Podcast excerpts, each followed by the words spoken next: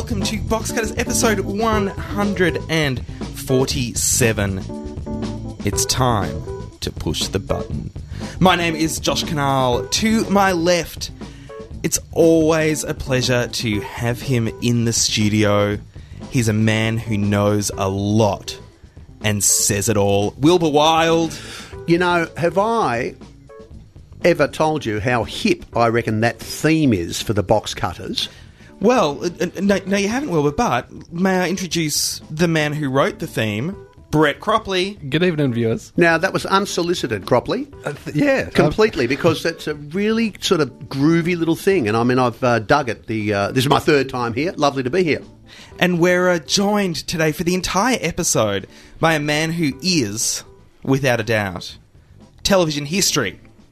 100% television history. You can you can have your uh, your, your, your Grundys and you, you can have your Crawfords. This man made Australian television. Ray Punger, director extraordinaire. Welcome to Box Cutters. Thanks, Josh and Brett. Obviously, you found the 50 bucks I left laying on the panel there. It's uh, going to go to good use. Don't you worry about that.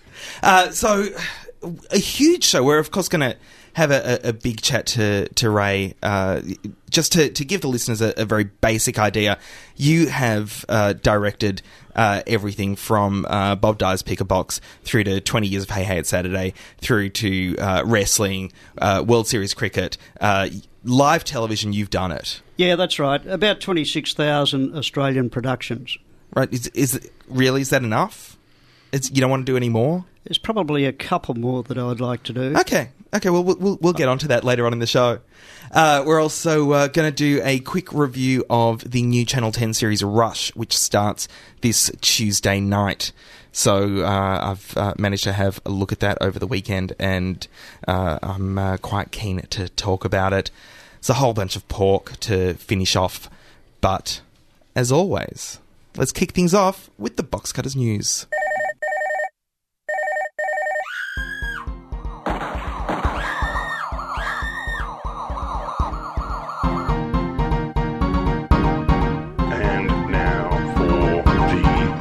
News.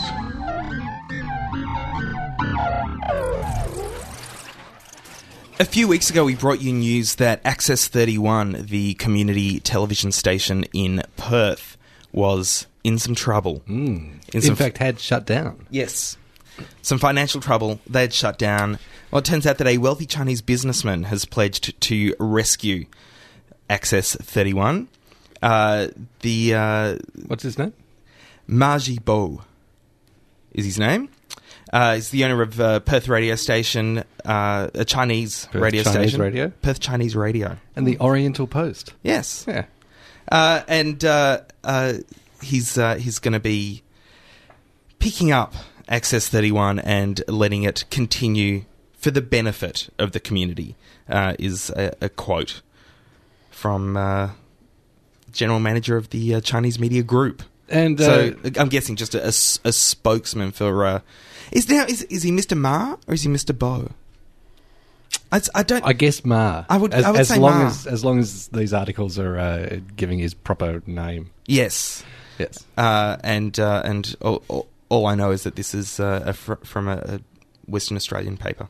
WA Today. Yes, that's we've got the same article, We do indeed. Um, and no word in there about uh, what's happening with digital and uh, community TV because uh, it's all kind of up in the air. Of course, community TV channels 31 in Melbourne, Sydney, and Perth um, still don't have a, an avenue to broadcast on digital as yet. Now, everyone here will be aware a lot of people in the last 10, 15 years in Australian television got their start with community television. Ray, Ray how did you get your start? Was it community television? Did you? Uh, We barely had a community back when I started. No, I started. Uh, a mate of mine was working at Channel 9 at the time, and uh, he was an office boy. And I was at school, Macleod High School, and uh, he came home one day and he said, Hey, Ray, there's a uh, an office boy's job available at Channel 9. Uh, I can put in a word for you, you know. And I went to my mum. Mum said, Well, why not? And Mum took me in for the interview at Channel 9 with the station, then station manager, Mr. Balehash. She had to buy me a pair of long pants. I, I was about 48 kilos. I should have been a jockey. and uh, I sat in the chair, Mum sat beside me, and he interviewed me, and I started work about a month later as an office boy. But we'll get on to that a bit Well, later. yes, maybe. yes, yes. But uh, so, so that's you know essentially the same way that, that people start in. Yeah, you look, know I- now they they vol- they volunteer. Yeah, look, I, I've got to say about Channel 31 in Melbourne. I've done a lot of work for Channel 31 in Melbourne, and uh, in fact, I've done a lot of training of their staff and things like that. And I think they do some very, very clever television, the RMIT people and, and other independent groups that are there. And the community groups like the Greeks and the Italians that do their shows. They are very good on their limited uh, budgets, of course. You know, they've only got a cou- couple of bucks in their budgets, and they and with the state of the equipment, and they do some bloody good television. They really do very innovative stuff, and I'm all for it. And I think the government should push for digital television in that area. Yeah, and that's that's the the biggest problem at the moment is that uh, there is no guarantee of uh, digital upgrades and uh, and moving into the digital space for these community stations, and there is the chance that they will die. And this is we were talking a few weeks ago about uh, the the idea that uh, apparently it was Channel Seven, wasn't it? Brett, that so, someone said Channel 7 uh, were going to do a project with uh, Channel 31 or Channels 31 uh, in, uh, in in trying to get. Yes, I, I, I'm trying to think who it Um, was who was saying that basically they were getting they were getting uh, potential new talents and, and setting them up with a show on Channel 31 so they could kind of kind of break their teeth. What's that term? Um, cut their teeth.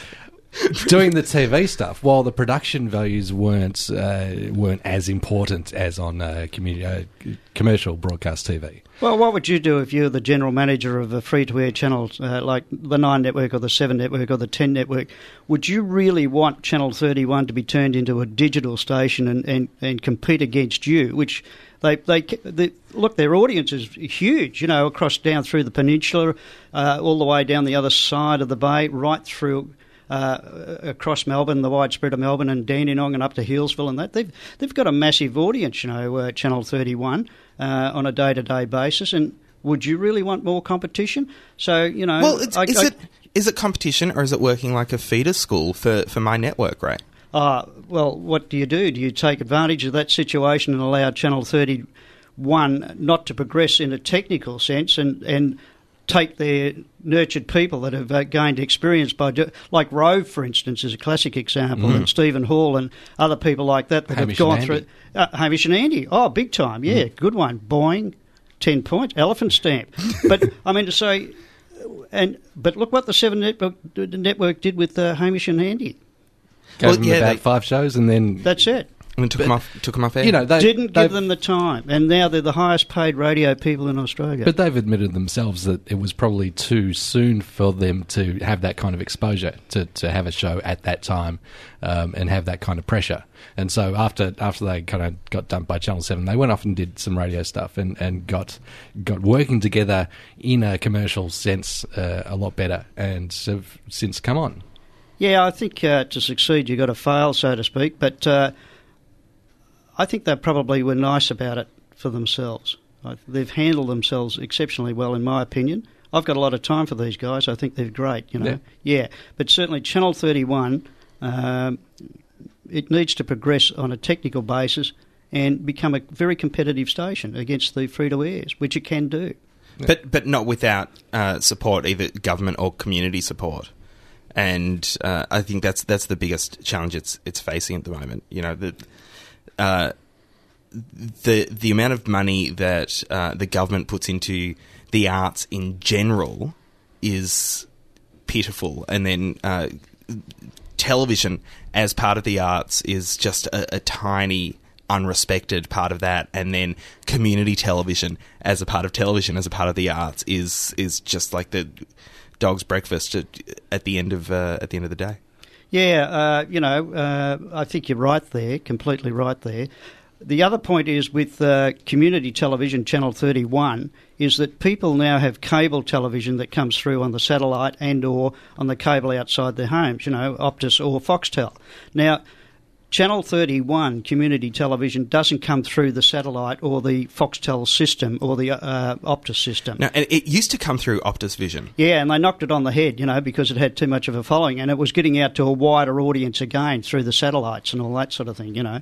So uh, they're they're very restricted, and the, you know even Foxtel is in on the uh, on the act with the uh, commercial networks of restricting community television, particularly Channel 31 in Melbourne, which is a very successful station. Yeah. From a from a commercial standpoint, I think that it would be silly for the com- the commercial stations to stand in the way of, of 31 going digital because they, they get the benefit of, of this generating of new talent um, that that far outweighs the very small uh, viewership uh, relatively of uh, Channel 31. Yeah, true. It's uh, it's a bit like sending someone to uh, to school. Uh, let them pay for it, and uh, we'll pick them up uh, when they're educated. It's, uh, I wonder what Mr. Ma thinks about the the future of, of Channel Thirty One. I mean, obviously he, he must think it's an important part of the the community, and he must think that there is a future. But because he he seems to be a very successful businessman, but uh, does he have? This is what I'd like to know, and, and I wish I had uh, more information. What plans he has for progressing the station through, and uh, maybe we can find out about that during the week. That would be great. Indeed.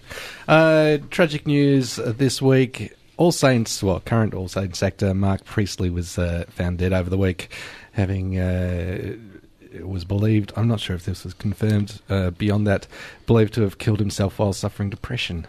Uh, there, uh, I've I've read a, a number of reports. Uh, one saying that, uh, yeah, it, it seems it seems like uh, there were no suspicious circumstances, uh, which is code, uh, as we've uh, as we've learned on the show previously. He- uh, the uh, it's it's a very very sad story. This is uh, you know we're, we're going to talk about great actors later on uh, in the show, but uh, I think I, I've said a, a number of times he was really a shining light in, in All Saints. He was such a, a good, strong, solid actor. Uh, it's it's a real shame to see him go. I think I think my favourite uh, role of his was actually in Changi.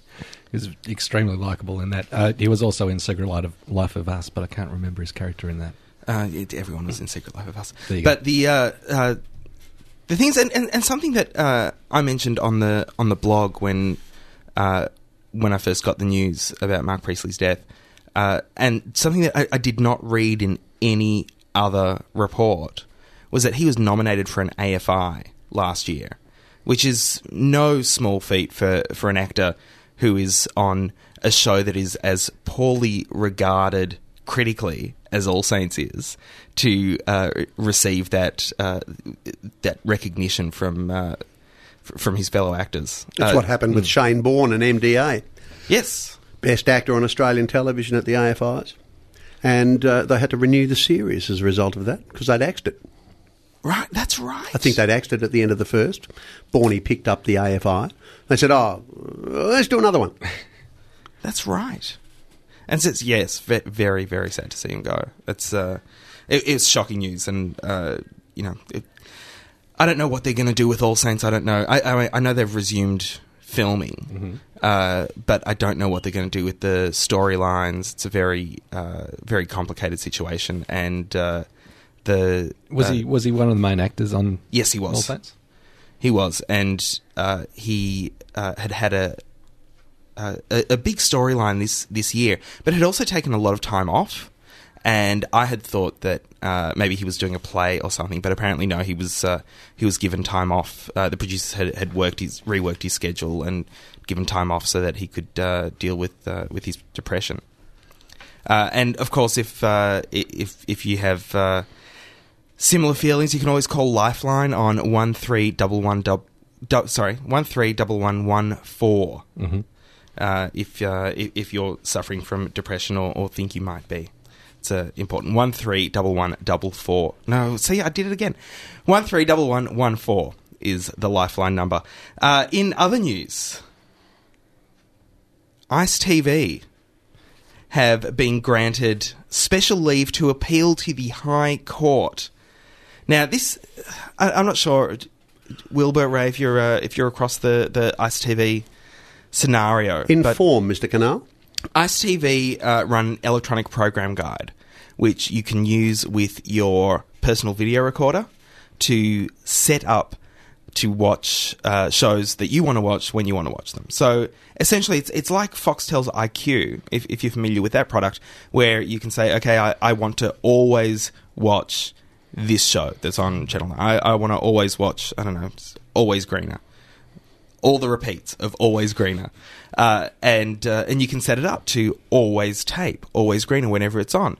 Uh, you can uh, you you can get uh, recommendations. So if you watch Always Greener and you like Always Greener, uh, it will recommend other John Howard shows to you. For for instance, People who recorded this also enjoyed this. That's exactly right. That's a that's a, a new feature that they've uh, that they've just started. Channel Nine uh, decided to sue Ice TV, or a small company. Uh, they decided to to sue them because they were putting up Channel 9's program guide, which Channel Nine claimed was their copyright, was their intellectual property, and Ice TV had no right to put this up there. It's, it's again what, what you were talking about before, Ray, with the networks really wanting to stifle any kind of competition at all. And this, is, of course, came out of the fear that people using personal video recorders would end up uh, skipping the ads. And oh well, if they skip the ads, well, how are we going to make our money? Oh no, it's it's all terrible. Do you know anyone who's ever been prosecuted for recording a television show, even on VHS back in those days when it was supposedly illegal? Daryl, at the top of the show, would joke about it and say, Well, if you're watching us live, that's terrific because coming up, we've got Tina Turner, and if you're recording us, it's illegal. Now, did anybody ever in your circle of No, no, acquaintance no. get prosecuted for that? Never, never. Yeah. And now, of course, it's it's not illegal. It's uh, it's perfectly fine. When did that It is happen? by the illegal way? to watch it more than once, though. It is illegal to watch it more than once, which is Yes. weird. That happened Who's going about to know? Uh, three three or four years ago. Were we doing the show then? It was uh, We were doing the Philip show. Ruddock that's, uh, that brought that in. Is that right? Yeah, Yeah. just before he became immigration What? minister, I think. You can't watch it more than once. Yeah. Can't watch it more than once. You, you're not allowed to, to loan the tape to your friends or family. Right, If- okay. If, I you can want s- them to watch it, they have to come over to your place and you all have to watch it together on the Yeah. one screening that you're and you allowed snip to it for have. 10 bucks a head. you know, do, a- do I a- wonder run a if you little could tell the networks that right now with all the repeat programming that's going on. The uh, so so no, I, I don't know anyone who's uh, who's ever been busted for that, and and you know it, it's almost impossible to police. So Yeah. you know why, which, why would which you? makes it a stupid law because you can't police it, and, and so it just makes a mockery of But legislation. Not to, get, to get too far away from ICE TV, the proprietary nature of the networks and when it comes. I mean, I get the Channel 9 program guide. Perhaps not anymore now, but uh, it arrives via email. You know, I get it. a couple of yeah, of course. I get it e- emailed to me, and uh, the thing is, Ice TV would take the information that they had, but also look at, uh, and they, they still do this. They look at patterns, network behavior. Uh, they uh, read the news. They uh, they understand. They can actually update uh, and be more aware of what's going to be on a particular channel at a particular time than often the networks are. How are they making money out of it, ICE TV? It's a subscription basis. It's uh, I don't know, fif- fifteen bucks a month or something like that, uh, and uh, you subscribe to it, and uh, it plugs straight into your personal Beyond. video recorder, and it goes on. So, Channel Nine decided to sue Ice TV. Uh, and you can go back into the Box Cutters archives and uh, and listen to Mark Edwards talk about uh, Ice TV a lot more and, and what they do. And we've also uh, we had him on uh, a few months ago when, uh, firstly, the federal court essentially threw the case out, saying Channel Nine had no claim to to the intellectual property. That was appealed, and then this year in May, I believe, the federal court overturned that decision. Now, Ice TV have been given leave to appeal to the High Court, which is uh, a, another small victory, uh, or you know, it, uh, it's it's a win of the battle, but not yet the war. Mm, yeah, it's just that maxim, though. He who has he who hath the best lawyers wins. Well, yeah, that. I mean, the thing is, Channel Nine with their lawyers and, and with the amount of money they can spend on their lawyers are always going to have uh, the opportunity to appeal and and will always seek to appeal, which is just a, a crying shame because at the same time I think Not for the lawyers. well, no, no, the lawyers are loving it, and uh, I've got a, a very good friend who's, who's a lawyer who uh, is a litigator, and he says to me, you know, no one wins litigation, and this is going to be the the case here. And the thing is, that Channel Nine are playing with more than just their loss or Ice TV's loss. They're they're playing with uh, the moving forward of the uh, television community. And the television community will lose at the end of the day if Channel Nine you know, supposedly win this uh, this court case because Australia are already so far behind so many other countries when it comes to this kind of technology. And we should have a free and open market, and there should be uh, programming guides should be public domain. But as you say, it's a similar thing to Foxtel's IQ. If they're not too precious about it, why is why are the, the, the why is Channel Nine precious? Uh, well, Foxtel released their own electronic program guide, uh, so they they are precious about it. Foxtel are, are very protective of uh, of their own uh, their own lot. They won't let uh, any uh, personal video recorders also uh, record from. Yeah. Uh, y- you know, I can't. I You've got can't to- buy my you've got- own yeah. PVR. I have to buy IQ. Unless I would, you- I would much rather have like a Unless you take it through Wizard. your television and out the other input. Also, yeah, but then I can't control it. I can't say to, to my PVR. Ah, no, I Uh, see what you record. No, this at- right, yeah. at this time. Record every Dexter for the next six months. Exactly. Yeah, that's un- right. Unless I actually set up, you know, s- Yeah, I a, know, a- yeah, yeah, it's- a remote control from my PVR to Yeah, the Foxtel yeah, box and yeah. blah, blah, blah, blah, blah. Yes, Ray. I was just going to say, uh, Foxtel always run to time with their programming, Yes, they do. and uh, the the uh, seven and nine and ten networks never run to time because they they spill into the next half hour or the hour for ratings, you know, and they call that, uh, you know, just going past the clock hour and after the uh, half past also.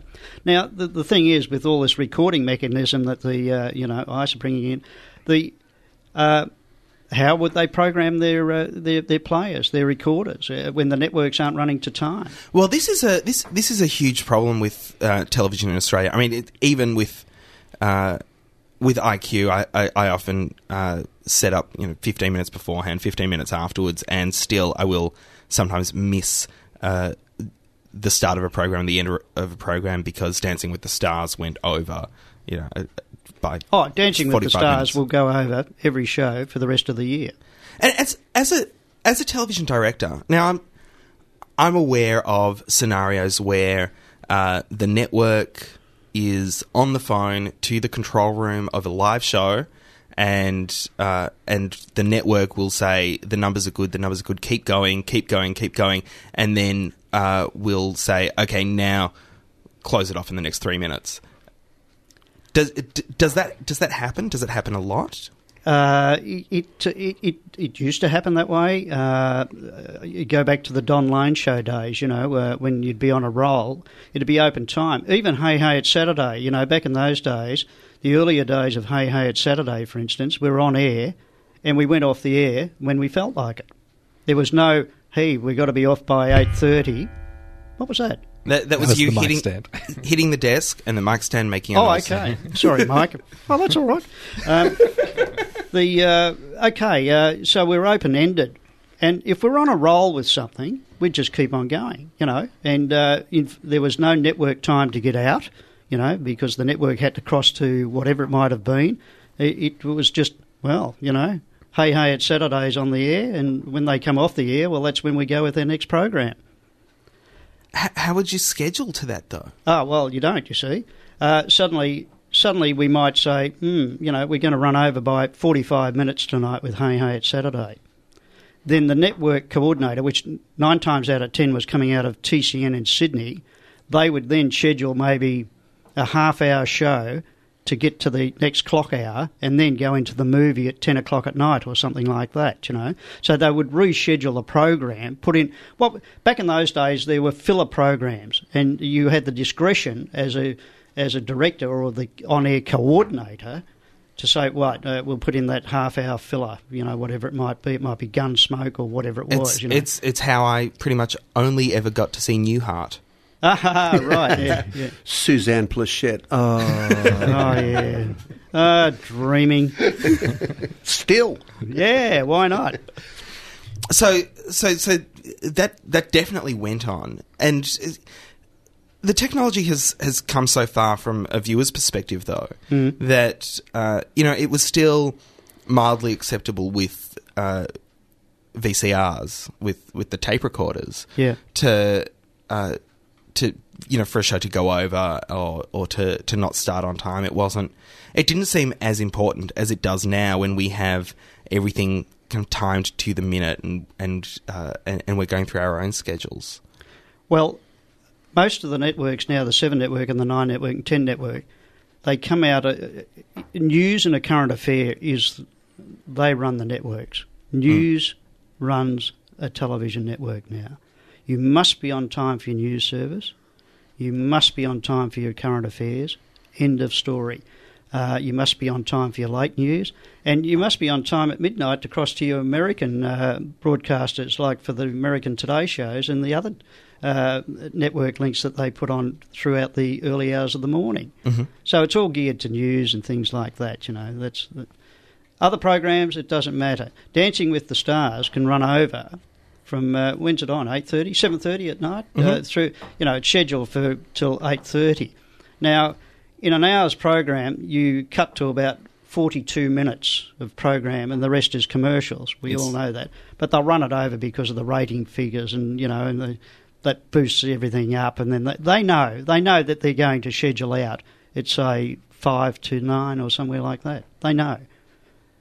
And this is this is something that Ice TV have been doing is they've been watching these uh, these patterns and can actually give a more accurate time than what the network gives uh, its viewers. Yeah, well, they- they're obviously reading the network program manager's mind, saying, "Oh, you know, we'll run to five to nine here. We get another commercial break in because we'll be at a peak, and we'll put we'll put Wilbur dancing with uh, somebody." Woo-hoo. Uh, When- when are you gonna do after this Dancing the commercial break? And, and that'll be a big rating puller. When you know? hell freezes over. yeah, you know, and they'll do the teas, you know, Yeah. You know. And when, that's when they pry this eight iron from my cold, dead hand. So is it just because it eats into golf time too much? Well, actually, it's, it, it would eat into a lot of time too much. Five weeks of rehearsal on Dancing with the Stars, excuse me, Ray.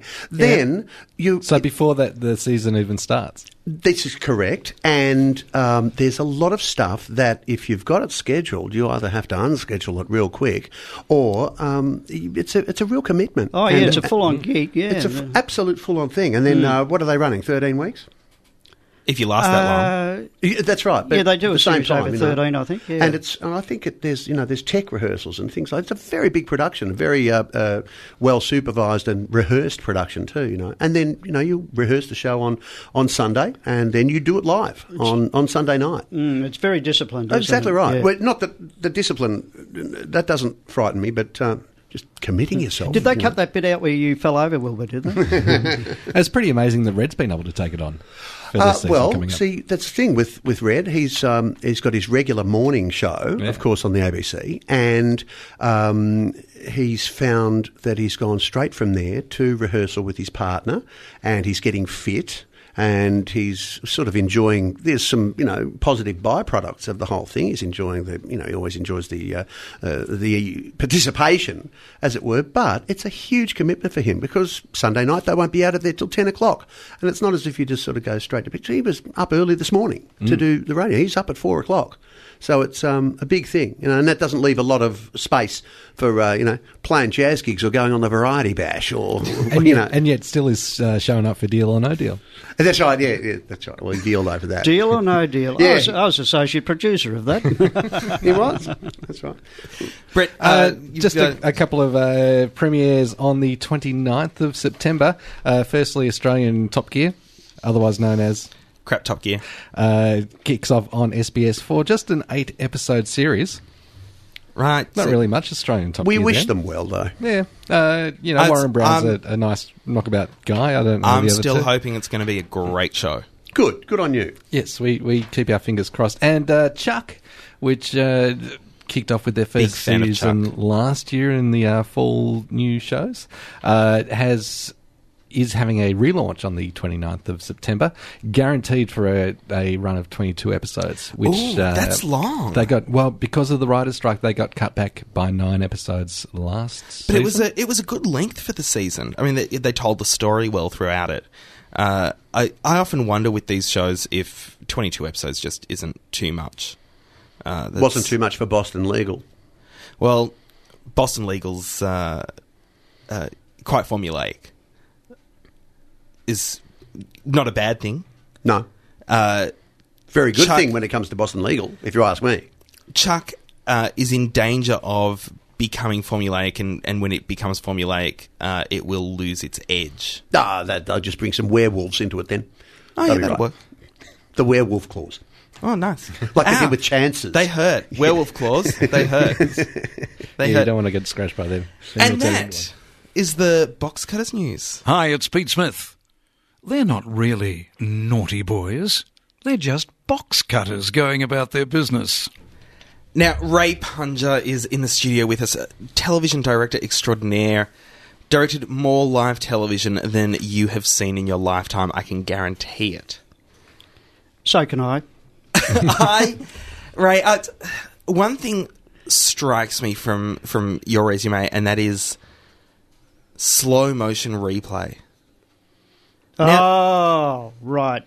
T- tell tell me about slow motion replay. Well, back in the days of World Championship Wrestling with Jack Little, Mm-hmm. I directed that. And uh, I went to Jack one day because Jack was the executive producer. He uh, he was the boss basically of uh, World Championship Wrestling, and Jim Barnett was the American promoter. Very very wealthy man, Jim. You know, promoted wrestling worldwide. And uh, Channel 9 bought a video disc, and this, this piece of equipment would record for 36 seconds, and then you could go back on it and, and play it in slow motion. It had a fader that would control this big disc. It was about two foot in diameter. Bob Phillips has got the disc in the television museum. And uh, it would play slow motion. You could play back uh, that particular grab for 35 seconds in slow motion. So, what sort of disc was it. it? Was it? Oh, I, I don't know. Like, are, we, are we Uh, talking about a vinyl record or You know what a laser disc? Okay, here we go. Uh, it, uh, what uh, you look at a CD these days, Yeah. and just imagine a CD, but i it's two foot in diameter, and that's exactly what it looked like. And it just recorded and had a plastic top over it, like an old gramophone uh, turntable, you know, and away you went. Anyhow, I went to Jack and Jim and I said, "Hey, listen, uh, let's do slow motion on the wrestling." They said, "Kid, you gotta be bloody joking." You know, that was Jack Little's re- response to the whole thing. I said, "No, no, hear me out, hear me out." I said, "This is my idea." And I said, we, We've got this new piece of equipment that we can record on it and play it back in slow motion. And what we do, I set up cue lights to Jack at the commentary position beside the rink from the control room. And if I gave, you know, a, uh, Jack a, a green light, that would indicate that the, we're ready to go with our slow motion replay. And if I gave him a red light, it would mean no, it, it didn't record, we haven't got it for whatever reasons, continue on your merry way. And I said, and what we do, uh, you know, we tell the boys, we tell Killer Kowalski that when he goes for the fly through the air and dumps somebody, he's got to go for it a bit more. You know, we all know wrestling's theatre and all that sort of thing. So, and anyhow, Wrestling's Ji- fake. What? Not Theatre. Theatre. Theatre. Nicely chosen word, right? so, uh, you know, Jim said to Jack, uh, Jim Barnett sort of looked at uh, Jack and said, I think he's onto something, Jack. And uh, we gave it a try. And uh, the boys, you know, the wrestlers, uh, were briefed uh, that we go. That's the fall that uh, Killer Kowalski, I'll use, he, he was a huge star, Killer Kowalski, worldwide. Uh, when he uh, goes for this fall, give it a bit more grunt, you know, uh, put a bit into it, and when you hit him, uh, you know, don't just give him a little slap on the face, you know, give him a bit of a biff, you know, you blokes are getting a couple of grand to do this. So, uh, you know, and uh, away it went, and it all worked brilliantly. It, it really worked, and um, I'm pretty proud to say I think that I created uh, slow motion wrestling, the first in the world. Yeah. And And how big was wrestling in Melbourne? Oh, Like, if Killer Kowalski was, was wrestling in the competition here at, at uh, Festival Hall, I assume? oh yeah, absolutely. Yeah, yeah. Uh, Festival Hall every Saturday night was uh, absolutely packed.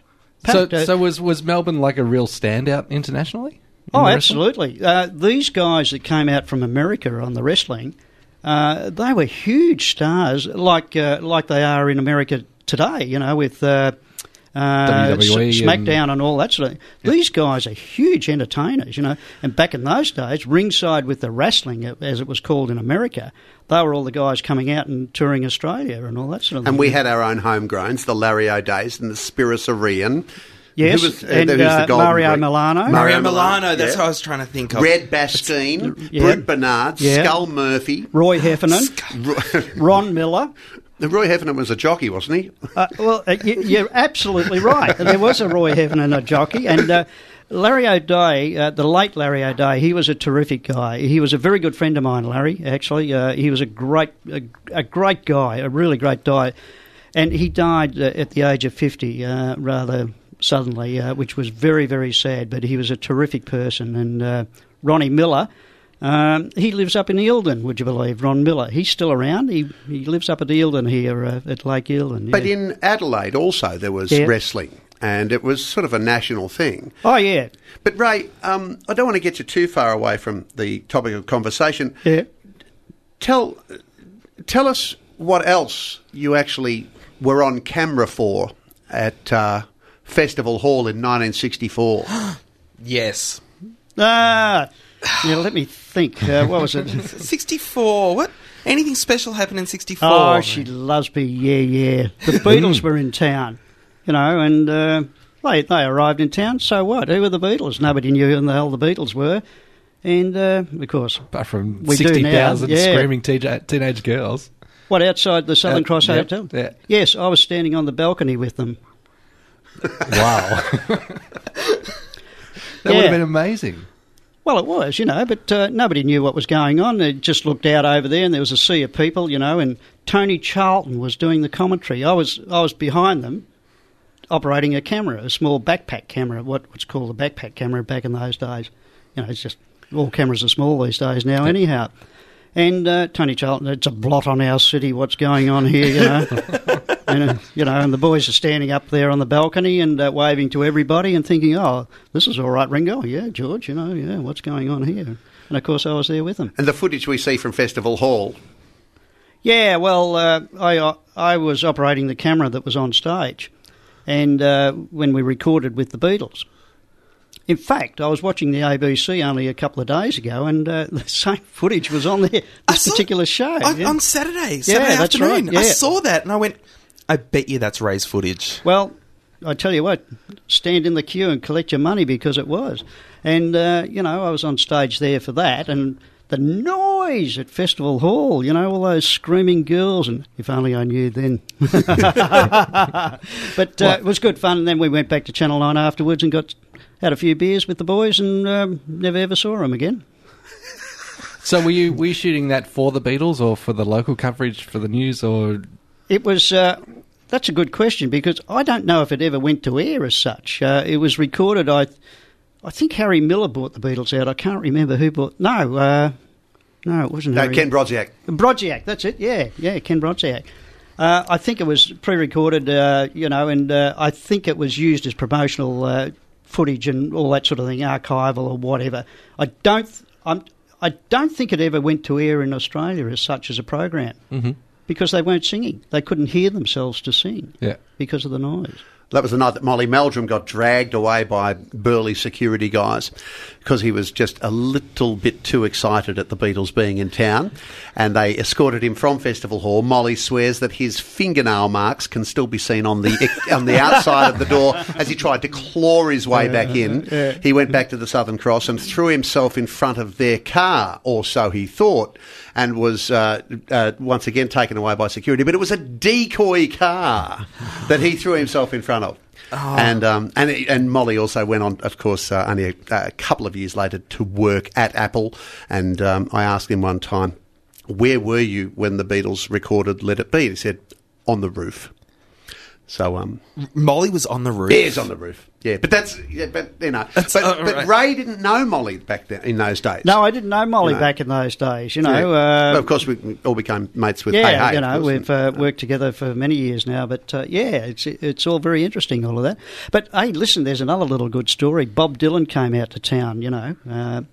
Uh, uh, back in those days, also, and uh, once again, I was doing the, the camera on stage, and of course, back in those days, uh, your, your production facilities were minor. You had four cameras, you know, two out in the bleachers, another one over there, another one on stage, and you know, one director, and away you go, sort of thing, you know. And the director was Ian Holmes. At the time. And anyhow, it, it was eight o'clock, and it was curtain call, and the band, uh, you know, the music and the lights sort of fade down. The way they used to fade lights in those days was turn them off one by one. anyhow, uh, you know, and all that sort of thing. And Dylan was supposed to come out on stage and do his stuff. No Bob Dylan. No Bob Dylan. Now, keep in mind, this is Festival Hall, and be backstage at Festival Hall in those days, there were toilets and showers. But, mate, I tell you what, they were sort of, you know, you just wouldn't go in there, you know. They, uh, they weren't the best. Anyhow, Ian Holmes, the director, said, Ray, uh, you're, you're the closest one on stage there. Can you go back and see what's going on? Go backstage and see where Bob is. You know, the, the crowd's going bloody nuts. They're slow hand clapping in the full bit and stamping their feet. So I went backstage there and I go along the row of toilet doors there and push them all open and uh, pushed one open and there's Bob sitting on a toilet. and uh, this is true, absolutely true. As I sit in this chair and uh, I looked at him and I thought, oh, oh yes. he was away with the Pixies and uh, he didn't do the show that night. And uh, I, I think that he ended up leaving a couple of days later because he didn't do the show. And I don't think Bob Dylan's ever been back to Australia since, has Oh, he? Yeah. Yeah, he's been and back he was a many number of times with Phil. times. It was my first concert at uh, Kooyong with the, uh, um, Tom Petty. Ah, right, okay. I saw him a couple of years ago at Rod Laver Arena, and uh, sitting next to a guy who offered me his uh, binoculars. Now we, you know, I could sort of been enjoying the show up until then, but I thought, yeah, I'll have a look at Bob Dylan through the binoculars, and of course they were good ones, and I focused right on his head. It was a, a TCU of his head, just as he was m- mouthing the words "like a rolling stone." And I Ah, thought, yes, yeah, it's something I can Nice. remember. Yeah, that's Yeah. great, isn't it? Only seen him the once; he was great, but um, Yeah. Now, he Rick- never did that show, huh? Yeah. No, Ray, if I can, if I, if I can pull it back yeah, to what it is that you actually do when you when you're I mean not talking about uh, camera operator but when you're directing live television. Yeah. what is your job? Is it because it's it seems to me like uh, we- know about bits of it. We we know that there's there's switching involved. Yeah. but what is like Okay, it, well, it must uh, be a really complicated job. Yeah, look, back at the the early days of television, the the training and the background that I had, and most of Channel Nine, that's why Channel Nine Melbourne dominated in variety and live television. There's no question about that at all. And we're all brought up through the production ranks of learning good production. And when you were directing, you were actually doing your own switching, uh, you know, and all of that. And that became just like typing, you know, you, you, you knew what to do and your own feel. You didn't require a vision mixer as such, you know, a switcher. They, they all use switches these days because uh, there's more technical stuff going on and more cameras are used and all of that. When- you But- say they but- all use switches, you mean a, a person who does yeah, the and you call it. You sit beside there and you say, ready one, take one, two, two, two, take videotape, you know, or, or whatever it might be. But back uh, doing live television, like you're, uh, I, I never ever directed in Melbourne Tonight, but I certainly did uh, Hey Hey It's Saturday for 20 odd years and many more live productions and new faces with Bert Newton for nine years, Don Lane shows, all going out live to air, World Series cricket, the full bit, you know. Uh, it, it's complicated. It's a bit like flying a 747. You're the captain. So you know you, you've got the throttles, you've got the whole thing in your hand. You got. I used to say uh, before we'd go on air, a couple of minutes before we'd go on air, we'll take her up to thirty-seven thousand feet, guys, and we'll just cruise. You know, and the cameraman or the floor crew, someone on the floor crew would always say, "What are we going up to tonight, Ray?" You know, and if I said 40,000, 38,000 feet, that means I just wanted absolutely two hundred percent out of everybody. Uh, you're a bit of a coach. You're a mentor. Uh, you you got to be some uh, somebody that the crew will look up to you, uh, saying, you know, he's going to he's going to pull us through this. Uh, also, you know, we're going to help him. We're on side with him. You're only as good as your crew on the floor when you're doing live television. So, and you're in their ear telling them what to do, where, and, where to know, point the camera, they, where they- to. They've got to give to you, but you've also got to give them a bit of uh, bit of rein also to allow them to put in their own creativeness. Also, you know, otherwise you can't uh, you can't restrict anybody in a live television sense. You know, with variety, particularly in an ad lib situation, and it's important that they tap in into my brain to know what I want, and uh, for them to give it to me, for me to put it to air. But you had that from Kennedy, though. Oh, Uh, yeah. you related a lovely anecdote to me about uh, a shot that you were taking of Graham when uh, during IMT when you were his cameraman. Yeah, right. Uh, yeah, that's a good one, Willie. Yeah, uh, nice one actually. Uh, It's interesting that you remembered this one. Graham used to do a thing on in Melbourne tonight called "Wake Up the Cameraman." And now uh, the uh, the I was one of Graham's personal cameramen uh, on IMT. And he had three of them, and uh, we used to alternate around. You know, we'd do a week on, or a couple of days on, or shows on, and you know, one thing and another, to remain fresh all the time because of Graham's uh, uh, ability to ad lib and you know just go out of control at any given time. You know. Uh, anyhow, wake up the cameraman. He, he would suddenly say, "It's time to wake up the cameraman." And what he would do, he would expect you to be on a medium shot. Now, for those listening out there that don't know what a medium shot is, it's uh, from about the waist up. Uh, that's about a medium shot, okay? And uh, you were to follow him no matter where he went, you know, uh, on a medium shot and stay in focus. And back in those days, to stay in focus on these cameras, you know, the old pies and all that sort of thing, was very difficult. Not like today, you know. The boys have got it very easy today. well, we had a new lens on this particular camera, on Graham's camera. It was called a Varotal Zoom. And I thought, ah, I just zoomed out to a big wide shot. As soon as Graham said it's time to wake up the cameraman, he's running around everywhere. And he looked at the monitor and he saw he's running around in a big wide shot. You know, you could see everything. And oh, I'm just standing there, you know. Well, uh, Graham sort of stopped and he sort of, when he looks down across his shoulder with those big frog eyes, you know, shit, I've stuffed up here, you know, what have I done? So, anyhow, cutting a long story short, that was that. The show went on. After the show, we just so happened to be in the boardroom having a couple of cold beers, Dangerous. and Graham came up to me and he said, Don't ever do that to me again, Ray. I said, uh, What was that, Ray? He said, Don't ever zoom out on uh, Wake Up the Cameraman like that again. And turned away from me, and I, I thought, God, God, I'll never do the show again. And then he turned back to me and he said, Very creative. I like the way you were thinking you'll go far in television. Oh. Yeah. That's how can how can you, you do that to someone? Just break their heart and then build them up.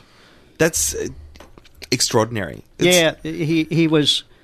He did pay compliments uh, when you were at his level thinking about an ad lib situation and, and making a decision right, you know, within a, a thousandth of a second.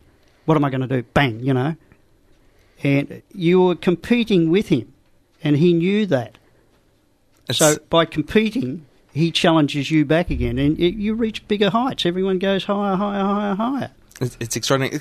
Let's talk uh, very quickly about Yeah. World Series cricket because this was a, a, a major television event for uh, for Australia. It was uh, essentially uh, Australia leading the charge in uh, in, in one day cricket and uh, building up a, a new game out of an old game to so that Channel Nine essentially could just show the cricket because the ABC had the had the monopoly over it.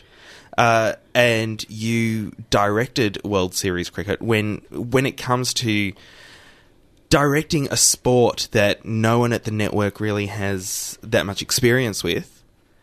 How do you go about doing it? How do you go about planning it? Uh, what what do you need to know before you walk into that situation? Well, firstly, how to play cricket and all the place uh, field placements and one thing and another, and to have uh, to be a good television director in Australia back in in the time that I was doing it, you had to know music, sport. You had to know everything. You had to know how to even work on funerals or ballet or heavy metal rock and roll. You had to know all these things, all different sports and that, and you had to tap in on them. You know, just plug into whatever you were doing. Now with World Series cricket, I, I did it for four years as director, uh, uh, uh, second director. You know, there were two directors, touring directors, and I was one of them with Brian Morelli. Uh, he was the senior director as such. But uh, on World Series cricket back in those days, the it's intense concentration. Now, it, this might sound a bit odd, but to direct a one day game, it was fast. It was happening all the time, and you were, you were flowing. You know, you're in rhythm. You're like playing the drums. You're in rhythm. You know, it's all happening and all that sort of thing. The game's good.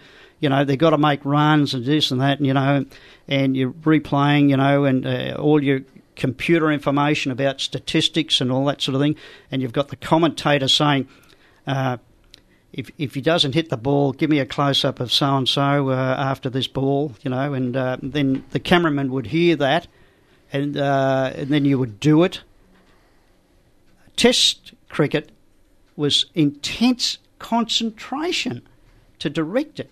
it. That might sound a bit odd, but to you know because Test cricket is a slower pace and all that sort of thing, but the stuff the commentators were pounding at you to keep it you know, give me a shot of so and so. Give me a shot of Dennis Lillee after this. I want to talk about him, right? Right, oh, okay, this and that. Give me a shot of this. Do this, do that. Oh, there's somebody over there. We want an interview here, you know, to, to build it up, to keep it flowing. And it, it was really full on to do Test cricket, yeah. How did the commentators get that message to you? Because Oh, they're- uh, quite easy. The, the commentators work on what's called a lip mic, and that's a microphone that sits right up on their lip. I've, s- I've seen that. I've wondered why they use Yeah, that. well, that's right. And you don't get any background noise, and uh, it, it, it's right on their mouth. And when they take it away, they just pick up the talkback to the director and just say, uh, you know, Bill Lawry might be commentating at the time, and Ian Chappell might say, "Oh, give me a shot of Dennis Lillee after the next ball, Ray, would you?" And uh, get his bowling stats up ready, you know.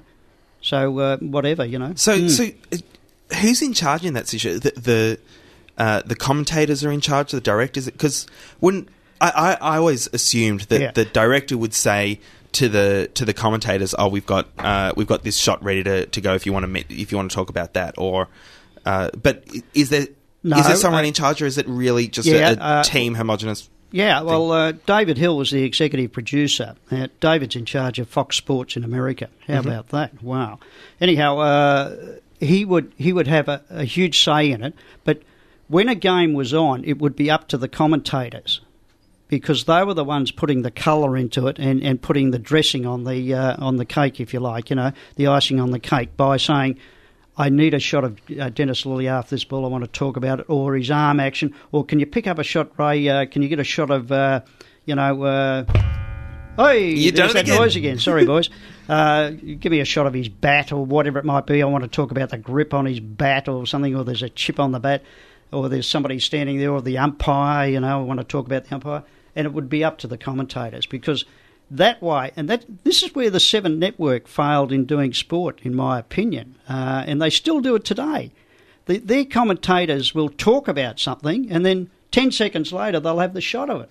Whereas on World Series cricket, if the commentators were to talk about something, it'd be instantaneous with the shot. There's the shot of Dennis Lillee. There are the stats. That's what the commentator's talking Pre- about. Uh, prepared and Yeah, premeditated. yeah, yeah, absolutely. Yeah. And in those days when you were directing that, uh, did they like have the, the pen where they could draw on the screen and, and put X's and Yes, and they did. Yeah, all that yeah, sort of stuff. Yeah, yeah, they had that. They That- never could work it. No, that's right. I was going to. Yeah. It was To, to this, a bit like Etch a Sketch. Yeah. to, to this day, they still call it a try to do that. They still try. They'll draw boxes and they'll draw, uh, you know, an X here and uh, and the thing is, the technology has gotten a lot better, but their skill in drawing. using it has not. And Yeah. uh, I- just I think it might be a, too many reds the night before. now through kind of getting the uh, the World Series cricket up, uh, and and and I'm not sure exactly like how senior uh, at the station at the network you were as a director, but did you did you have much uh, contact with Kerry as he was kind of forming the competition essentially um, for that? Uh, David Hill, who was the executive producer, would, uh, you know, if the cricket wasn't going too well, Kerry would call David into the office and give him a squirt and uh, whatever, you know. But uh, I do recall uh, Kerry was at the cricket one day and he came in and he said, You're teaching them, you're teaching the bastards how to play, are you? What do you mean, sir? You know, Teach them how to play cricket, son. Teach them how to play cricket. You know, teach them what an off spinner is and a leg breaker and all that sort of thing and a medium pace. How are we going to do that? Work it out, work it out, work it out, son. Just work it out. So, you know, and David Hill and a few others, and we all sat down with that night at dinner and said, what are we going to do? So we created these uh, animations of, uh, you know, leg cutters and leg spins and, you know, medium paces and this and that and what it was. And we started to describe, teach the people, the viewing audience, what the game was all about, you know, and all that sort of thing. That's how I learned. Yeah, and, and Kerry was pretty impressed with all of that. He teach them how to play, son. Teach them how to play the game. You know. It's fantastic. Ray, yeah, you- it's great.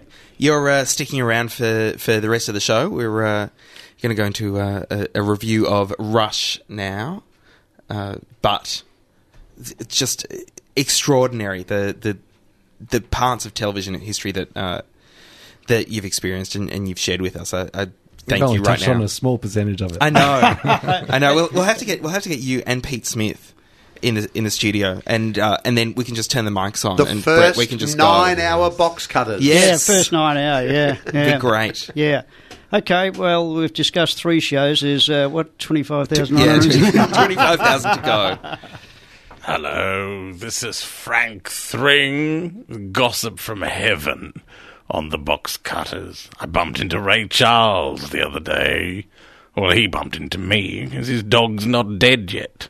Oh yes, Ray. We uh, we get all the big big stars, all the big stars to do our, our IDs. Frank Thring, Yeah, from the grave. It's it's good to see that they're recording for you because I actually directed stuff with Ray Charles. oh, did did you? Uh, when uh, when he toured here live? Yeah, I think one of the funniest ones was oh, what was that rock and roll guy? Uh, Willie played piano. Uh, Jade Hurley. no, no, no. Jerry Lee Jay- Lewis. Jerry oh, Lee oh, Lewis, Jerry Lee yeah. Lewis on the Lane show. Yeah, you he- weren't. yeah. Oh, because I tell this story. Please Yeah. tell the story. Oh well, no, you tell it because. Uh, All right, I'll tell you. That This was is a- when he when he the spat killer, the dummy and all. Jerry that. Lee Lewis, Yeah. the killer. Yep. Like pinned as Don Lane introduces him. Sits on the couch, just beyond hell and gone. All right. The first two or three questions that Don's asked you say, "Hey Jerry, it's great to have you in the country. How you feeling about it?" Nothing. Next thing, Don, Don, true professional moves. I said, "Yeah, no, we understand you're touring around the country there and doing a few shows." Jerry's just, he's looking around at the audience like that, and then the, before Don could ask the next question, Jerry Lewis just stood. Uh, Jerry Lee Lewis stood up and went, "Wild women, whiskey, and rock and roll." then, then when he was playing piano, did this fantastic, you know, just got on it, just got down on it, and then at the end of his solo, he sort of did this sort of this sort of lame sort of thing where he kicked over the stool. It was Yeah. like, no. But it was like, man, he was just out there, and and I love it because these are the guys, you know, him and Elvis, and uh, you know, and Sam Phillips, and and, and, and Johnny Cash, and they, they were the fathers of rock and roll, and those guys, and Roy Orbison, of course, you know, these guys, and it was just he lived up to all of my expectations. And was that was that the episode where after the break Geoff Harvey was there, kind of being a little bit? No, no, no, no, no. That's that wasn't Jerry Lee Lewis. That was uh, uh, Ben Folds. Ah, Ben that Folds. was much later. Ben Folds on the Yeah, mid- little bit later, on yeah. the midday show. Yeah, that would have been the Uh, midday show, and because this was the Lane show, and Graham Lyle would have had the band, I think, in Yeah, those Graham days. Lyle back in those days, and the midday the midday show was done at TCN in Sydney Yep. with Mike Walsh. And uh, uh, yeah, so, and Ben Folds uh, pretty much destroyed a, a grand piano. Oh, Yeah. did he really? And uh, you know, he Harves wouldn't have liked that. no, Je- Geoff Harvey went mad at him. I bet he did. Yeah, It saw was- Harvey the other night. He was down at the Rising Sun on the Tuesday At night. Richmond? It- Oh, really? Tuesday- Ten- yeah, ten the big ten dollar. Palmer. Yeah, it was good. No, you know.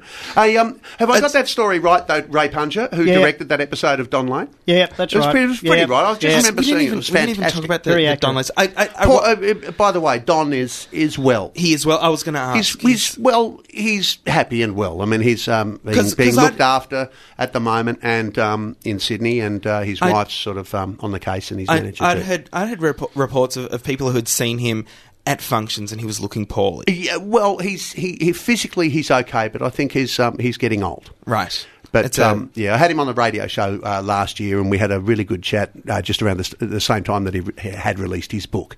And uh, you know, um, if he could remember everything, he'd be a great person to have on the box cutters as well. Well, yeah, I was, I was going to say if uh, if at any time he's feeling up to it, more than welcome to, to phone through. Uh, Rush is not about the goldfields. Oh, what? I know. Rush uh, is like I know. Rush Boys Rush. I was I was getting all excited. yeah, I know. Yeah, they're bringing back 90210 and, Yeah, and things like and- that. You think a revival of Rush would have worked well, but I I, th- I thought so. No. I thought so. So and what's it, Roger and it Corson- could be you.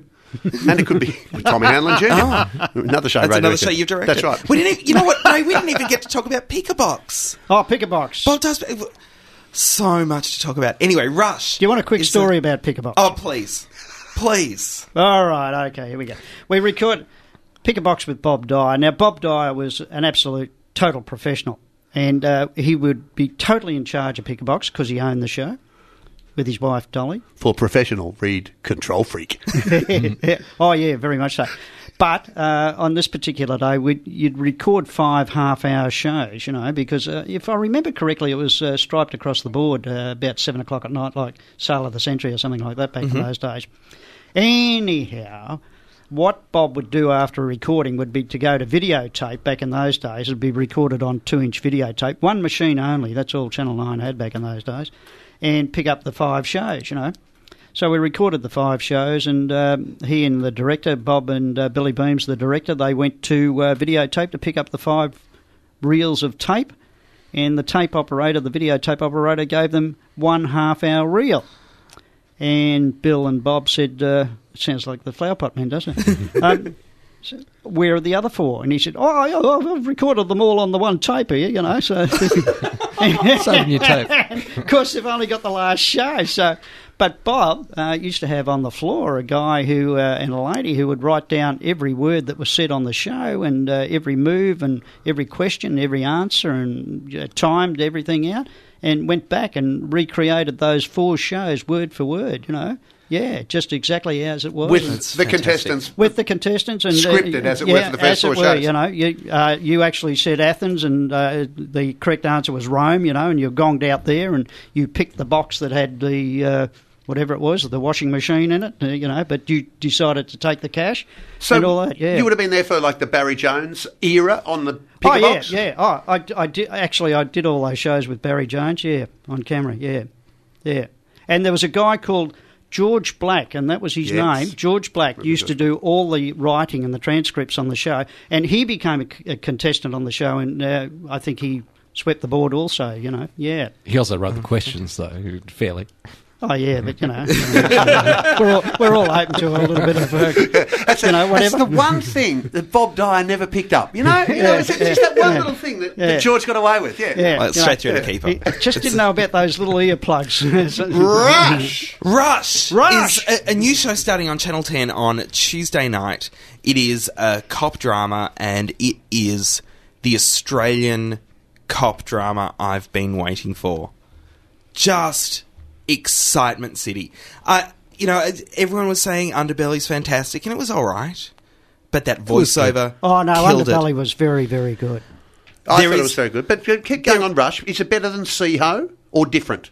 C- C- Seho. City Homicide. City, City City Homicide. Homicide. Sorry, Seho. I'm, I'm not down with the young person's lingo, Wilbur. Aficionado. I'm not a young Uh, person. That was The, a uh, callback. Is that D twenty four? Is it the uh, is it better than City Homicide? Yes. There's a, a lot. Okay, this first episode of Rush starts with a helicopter car chase. So you've got uh, helicopters trying to identify a car down on the road. You've got three cars also chasing this one car.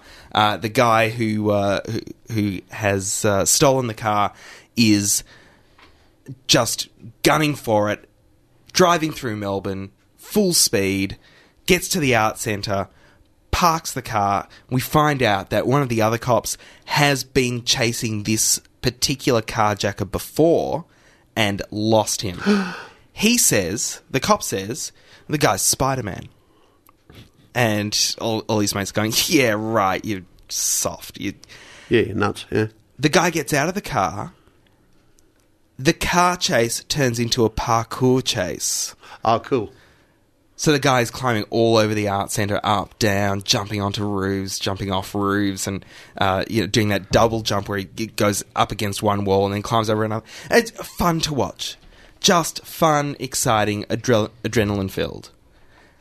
The the it, remember Police Rescue? Sure. Very sweet. It Lots of- reminds me of Bastoni? reminds me of Police Rescue, but with a lot more action. It's and I really enjoyed it. I just thought it was a, a really fun drama. Tuesday nights. Eight thirty. Nine, 8:30, 9:30, Okay. Yeah. Tuesday nights at nine o'clock on channel. on channel 10 and uh, it's about a tactical response team in the uh, victorian police force uh, pretty much everyone you can think of uh, was in it and uh, it's Roger superb. Corser springs to mind. roger corser is in it Mm, fine actor. uh, catherine mcclements is in it Fine, fine, fine actor. Saw her do a thing at the Malt House too, Catherine McClements. She's, She's uh, wonderful. excellent excellent for really uh, not even not even samuel johnson can ruin this show for me And you think they're going to be able to uh, sustain that kind of that level level of action through the series? I'm hoping so. I mean, clearly it's very expensive to make, uh, but I am hoping that it will uh, th- that it will stay at this pace uh, if the writing stays true. And that's the other thing as well. The writing was good. Ah, This was good. this was my problem with Yep. with Underbelly was Sure. I found a lot of the writing lazy. Uh, I thought it looked amazing. Underbelly looked amazing, but I, I, I found the the writing, uh, especially a voiceover, a voiceover just kills a one hour drama. There is no need for it, and uh, and Rush doesn't have it. The the, the action tells itself. It's it's excellent. What time? do you- Brett? It's on at nine thirty on 9:30. Channel Ten on Tuesday nights. Quick question, Josh. Uh, Yes, right. With that, uh, um, the helicopter pilots were they uh, stunt pilots in Australia, or were they Americans, or, or what? It'd be interesting to find out about that one. I, yeah, I don't I don't know. I don't know. Yeah. So- What do, do we not have uh, any? Uh, I'm- yeah, we got good flyers. we have. Yeah, we got good flyers. Yeah, we- G- good stunt chopper, uh, stunt chopper pilots like well, uh, sure Hollywood many, movies and all that. I'm not sure how many of the choppers were doing stunts per se. I mean, a car Yeah. chase is a car chase, or a helicopter. Well, yeah, an yeah, air they're pursuit just- is an air pursuit. You know, Yeah. That's Yeah. not that's not rocket surgery for a good pilot. it's yeah. When, uh, we, we- we're not talking about Blue Thunder. Yeah, it'd be just an off-duty cop. You know, Yeah, The, uh, the one yeah. from Polair. Yeah. Th- But Yeah. the interesting thing, though, is is that it comes from uh, Southern Star and Channel Ten, and Channel Ten have had bad luck with uh, with cop dramas. Uh, bad luck with, with drama in general for for a, a long time. I think uh, Secret Life of Us was uh, was their uh, first successful drama in, in a long time. Before that was Carson's Law, uh, the uh, and before that Prisoner. Uh, But that was great. of course, I'm, I, I'm forgetting to mention Neighbours, which is very successful for them, but that was uh, essentially Grundy's and they stole it from Channel 7.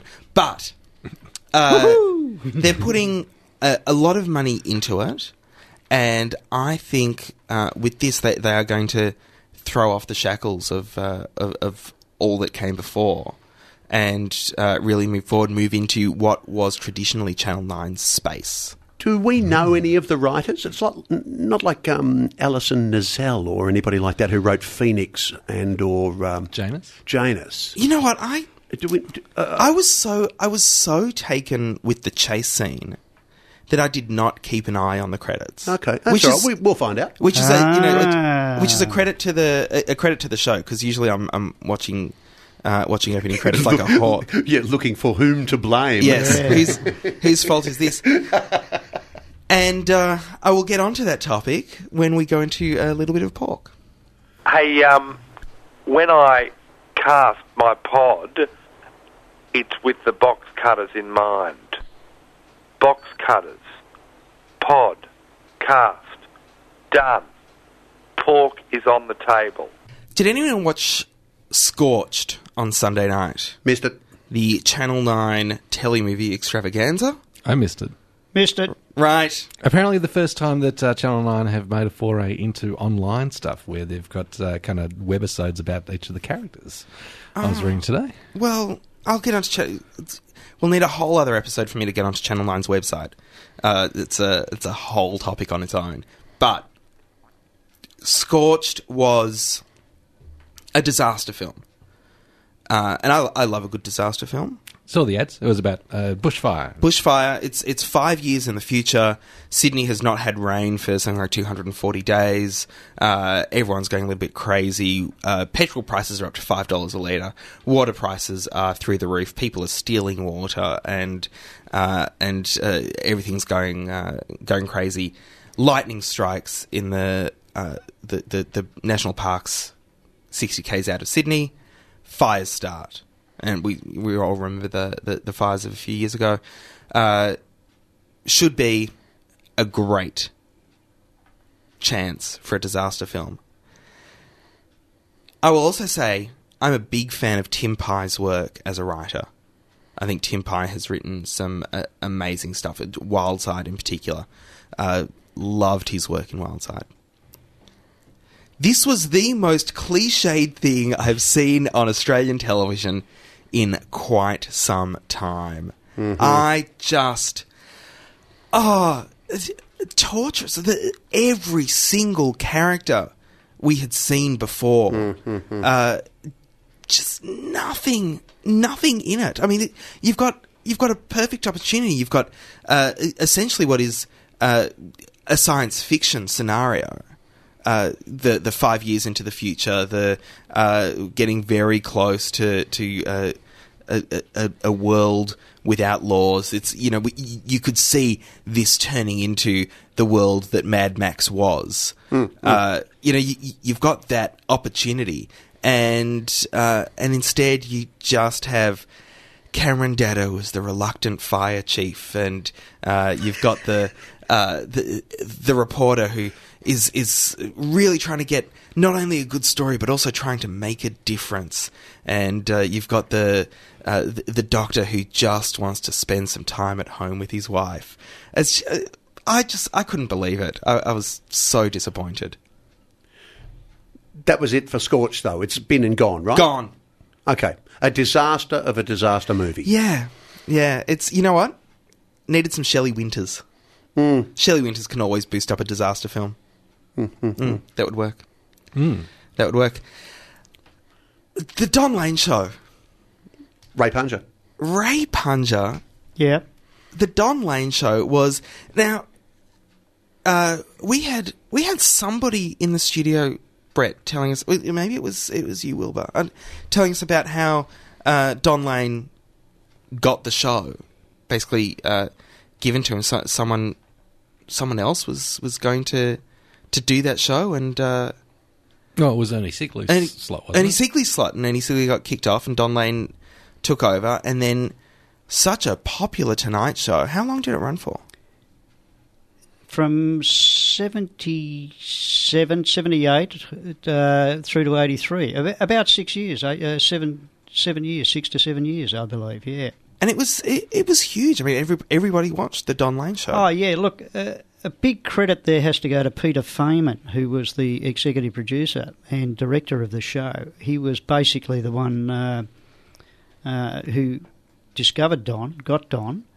Uh, to come out from uh, Don was working. I think Don was working uh, doing floor show in Hawaii somewhere at the time, and they brought him out because uh, Ernie Sigley was uh, his show had been axed, hmm and uh, Don was the new kid on the block. And uh, Peter Faiman was very creative in how he set the Don Lane show up and the discipline that he put into the show. And you've got to remember back in those days, we had a full on ballet, uh, orchestra, uh, you know, and all live to air. And, uh, you know, away it went. And when he, and the satellite became, uh, you know, suddenly there's a satellite and you could bounce pictures off a satellite from America or England or Europe back to Australia. Hey, we could sit in a studio here and talk to somebody in America and actually see them face to face, you know, and they could see us. And when Don used to do these big name satellite interviews out of Hollywood and or New York uh, or Vegas or wherever these huge stars were, you know, to do these interviews, a big 12 foot by 12 foot chroma key flat, you know, and Don used to sit there and you'd see their big head, uh, you know, on the screen there, whoever it might have been, you know, John Wayne, Tom Jones, Mickey Rooney, all they, you know, whoever it was back in those days, you know. Um, there was very clever stuff. And whose idea was it to put Bert and Don together? Because that that was a, a, a piece of inspiration. I mean, Bert and, and Graham had worked so well together, uh, and uh, and everybody knew that, that Bert was Bert was talented. But to Yeah, put look, to uh, put Bert with Don, it just worked so well. It did. Uh, I don't know that it was anybody's idea. I think it just happened. I think it just it, it, it just happened. You know, uh, Bert was the uh, the announcer for the show as such. You know, standing there saying, "And now, eh, welcome to the Don Lane Show," and here's Don. You know, and then it, it just all grew from there. It's a it, an extraordinary uh, bit of uh, television history. Did you do the uh, short-lived? Did you have, because being at Channel Nine and having Mm. done Hey Hat Saturday, did you work on the very short-lived Daryl Somers show? No, that was the Tonight Show with Daryl. Yes. Uh, yeah. No, I didn't work on that. That was uh, was a lot of brown. That set Mm. had a lot of brown, Mm-hmm. And uh, all I remember from it was they had uh, a, a man making Chinese noodles one episode. 1982 83 was the Tonight Show Right. with Daryl. And uh, they would have a big production number every now and then, and they'd rope us in. Because by then I was doing half a dozen hey hays in the morning each year, just Yep. sitting on a panel or something like that, like semi regularly, you know, if you will. And I remember getting in there, and uh, it was with uh, Frank Holden was uh, actually one of the talent producers. And they'd come up with an idea to do a big band number, you know, or something like that. And there was one number we did where Daryl came on as a waiter and we were all waiters as well. But Daryl came on and he tripped over a couple of things, and that set in motion all these big columns, these big Doric columns in this restaurant, and people were sitting at tables. It would, it would have been fifty people, sixty, maybe sixty dancers, as Ray was saying, all choreographed by Tony Bartuccio, of course. and uh, there's the Barty still out there, and his beautiful wife Caroline Gilmer, but. Um, uh, the, the, you know, one column fell over and it took another one out and took another one out and everything like that. And, and it ended up with a big crowd scene.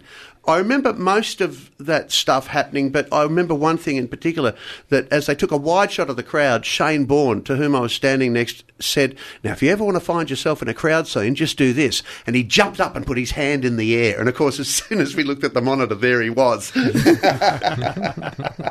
was just this dumb, this dumb television thing to do, you know. But Borny was, uh, was sort of hip to it. He said, Why why didn't that show last? "Ah, well, gee whiz. I mean, there was probably budget considerations back in those days. I mean, um, Look, there was a lot going on back in those days, and um, uh, there were there was so much production happening. You know, uh, there were, gee, well, Don Lane show was on at that time. Uh, hey Hey it's Saturday was on. in the mornings, Yeah, that's right. And uh, there was Family Feud. Sale of the there, Century. There was Sale of the Century. There were sports shows. There was a lot of production going on. Wide Now- World of Sports every, you know. yeah, wide, uh, yes, wide world of sports on the weekends. Uh, if a show, then suddenly the networks were saying, or the Channel Nine management were saying, well, you know, if a show's not working, we're putting a lot of money into it, and if, if it's not delivering, well, you know, sadly it'll have to go. You know, and unless you were picked up as a network show and you did well right around the network, meaning around Australia, well, then you know the show will suffer. Yeah, it was. Uh, I, I remember being quite excited about it as uh, as a kid, but then being quite disappointed because it wasn't. Hey, hey, that's uh, that that's that's my memory of it. Well, that's but you know, I was I suppose, because I, I- Daryl I was, was like eight years old. Daryl was Hey Hey It's Saturday, and I think he probably would have liked to have not so much been a Lane or a Kennedy, but to have done what they did in his own way.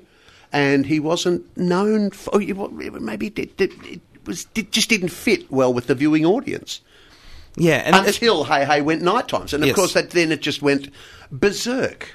You know, what was some of our highest ratings on a Saturday?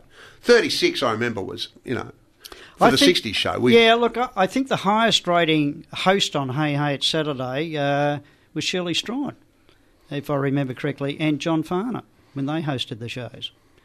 But Hey Hey It's Saturday in Melbourne would consistently rate, you know, 30, 31, 32s, 34s, 35. on a Saturday on a night. Saturday On a night, Saturday which is night, yeah. unheard of Yeah. now. Yeah, it was amazing. However, around the rest of the network, the, the figures weren't that high, you know, but Melbourne supported the rest of the network uh, within the ratings of Hey Hey It's Saturday. Well, we used to go all right in Sydney. and Oh, Brisbane, Sydney was you know. okay, yeah. It took a while, though. I remember yeah, that. You know, yeah, it we- took, took some time and to that's really why click in we would go, we would go interstate. We'd do an Adelaide show, Yeah. you know, and it still rate well in Melbourne, but it rate better in Adelaide, you know, Was, and was Hey so Hey, uh, when, when it was in the morning, Yeah. was that a nationally syndicated show? Was that just Melbourne? No, no, no, that was just Melbourne. Yeah. Right, When, so when did the that's coax, why then. coax between Melbourne and Sydney come in? Where you could actually network the two different stations. Yes. Uh, yep. Hey, you've just bowled me out. Uh, I can't. I can't Because remember when the cable it came. was, it was in. like a TV coaxial event cable, with, yeah. with uh, Graham Kennedy in Melbourne and Don Lane, I think, in Sydney. in Sydney. That's yeah, and that's they, right. they did yeah. the split screen. Did but the I- split screen? That's right. Yeah. And I think that was the only time, and it was used for news feeds, uh, sending stories from Melbourne to Sydney and Sydney to Melbourne. up the bearer, Up so the- to speak. Yeah, uh, yeah, no, up the cable it was called then. Yeah, Hmm. and the coaxial cable came into Studio Two. Uh, it's a. It, it, it's just like a. I, I hope people have been taking notes because there will be an exam later on. Well, by the way, uh, with respect, uh, well, it's not with respect, it's just with time considerations. Uh, we've only scratched the surface of uh, my friend Ray's uh, incredible career in, and the, the, the knowledge that he retains and the memories that he has. So um, you know, it's um, it's been a gasp for me to just sit here listening to uh, him regale us with the stories because uh, I get I get such a thrill out of hearing them too. it's it, it's been fantastic. Brett, have you got any pork? Uh, yeah, no, No. nothing. Well, I mean, for me, I think that Ray Punter was was the first kind of off-camera crew person that I was aware of, and that was from like I grew up with Hey Hey Saturday from the mornings. Um, we were of a similar vintage at one point, um, and uh, it was it was always the shot that I I guess you floored John Blackman where he would actually say Ray. It was it was something about the shots that, that you'd thrown to, and and Blackers would, would be kind of you know you can't do that in morning TV. Well, there was no one to tell us we couldn't. Uh, we did lots of good things. But we Ray, really did, but in the yeah. early days of TV, Yeah. there were no guidelines. No, there there, there was no precedent set. You Yeah. were making it up, really, weren't you? Yeah, that's right. You know, you go back into the days, particularly back, you know, you've got to go back to the Kennedy days within Melbourne Tonight. Now, who was to say that we were doing it wrong? No one. So we were doing it right because there was no one to say we were doing it wrong. Well, and hmm. you know, people. I, I suppose as long as people were watching, you were doing it right. Absolutely. And did they watch it, you know? Yeah.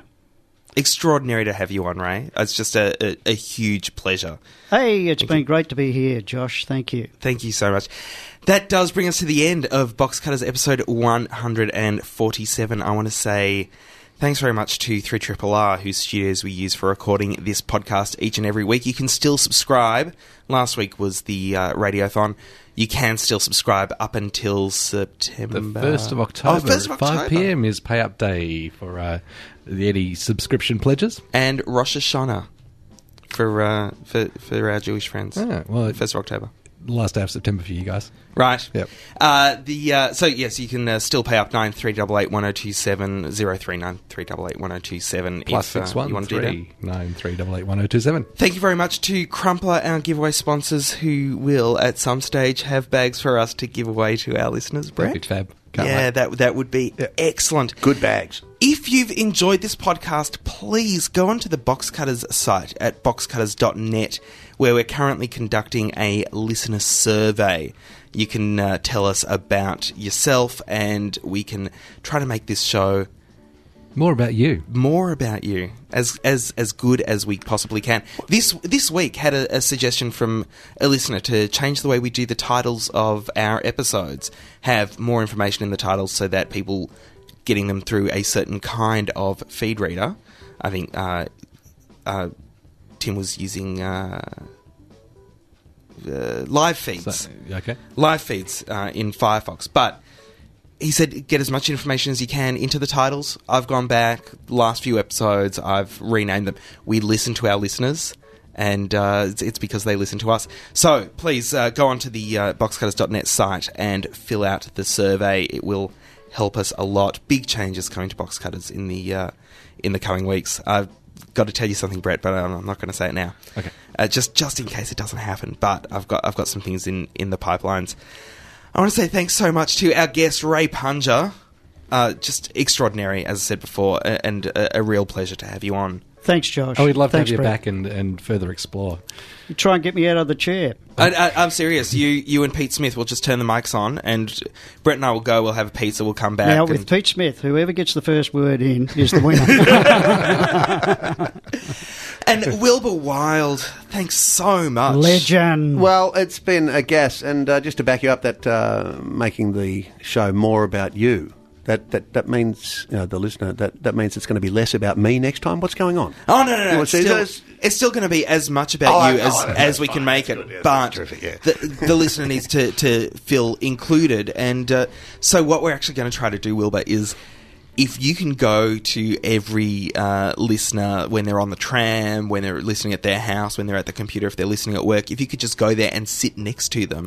A radio locum, so to speak. Yes, yes, that that would be wonderful. Thank you, Wilbur Wilde. Excellent. Pleasure, guys. See you soon. Until, How do we do this? That's right. un- until next week. My name is Josh Kinal. Wilbur Wilde. Ray Punja. I continue to be Brett Cropley. Thanks for listening to Box Cutters. Catch us again next week. Same bat time, same bat channel. And hey, let's be careful out there.